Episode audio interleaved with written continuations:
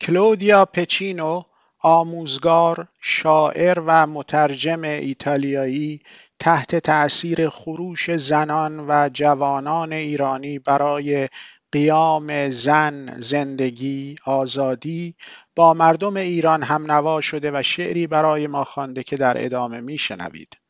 او در مقدمه شعرش می‌گوید من کلودیا پچینو از ایتالیا آموزگار شاعر و مترجم هستم.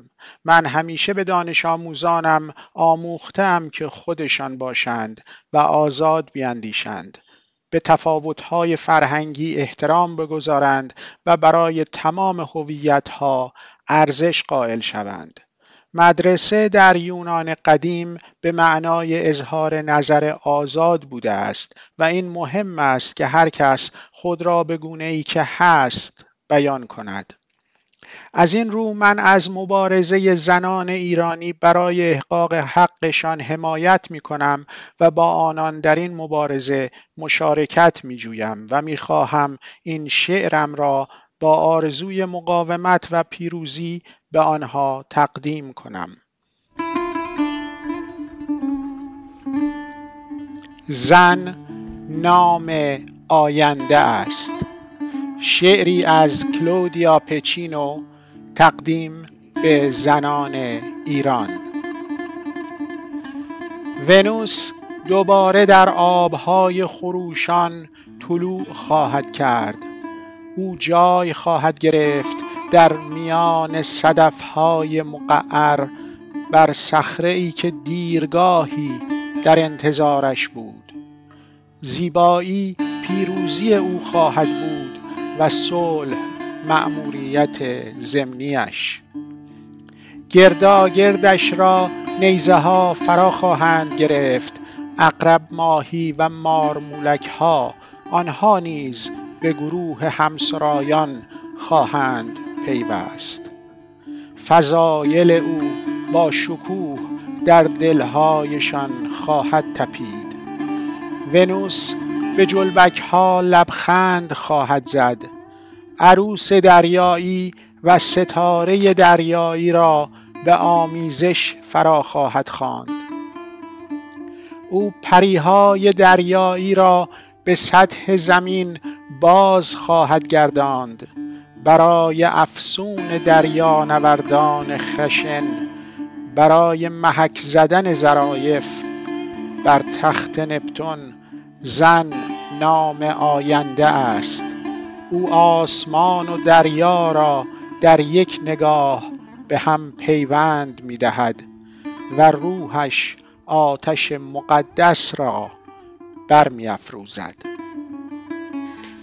Hello everyone, thank you for your kind invitation. I'm Claudia Piccino from Italy. Uh, I'm a teacher in a primary school, but I also deal with poetry and translation. I have always taught my students to be themselves and to use free thought, to respect cultural differences and to value all kinds of identities. School in Old Greek language means free comment, and it is important that everyone can express themselves for who they are. Therefore, I support and share the struggle of Iranian women for the affirmation of their human rights. I want to dedicate a poem of mine to them with the wish with the wish to resist and triumph. My poem is Woman is the name of a future. Venus will rise again in rushing waters. She will settle down between concave shells on the rock that waited a long time for her. Beauty will be her victory, peace her implicit mission. The pikes will besiege her, scorpionfish and newts, they will decant in coir her virtues. Pompous, they will beat their chest. Venus will smile at the algae, will mix jellyfish and transparencies.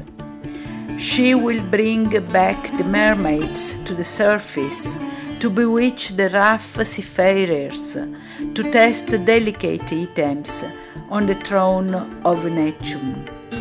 Woman is the name of the future. She connects sky and sea in a gaze. In her soul, she feeds the sacred fire. Thank you, and uh, I wish you all the best.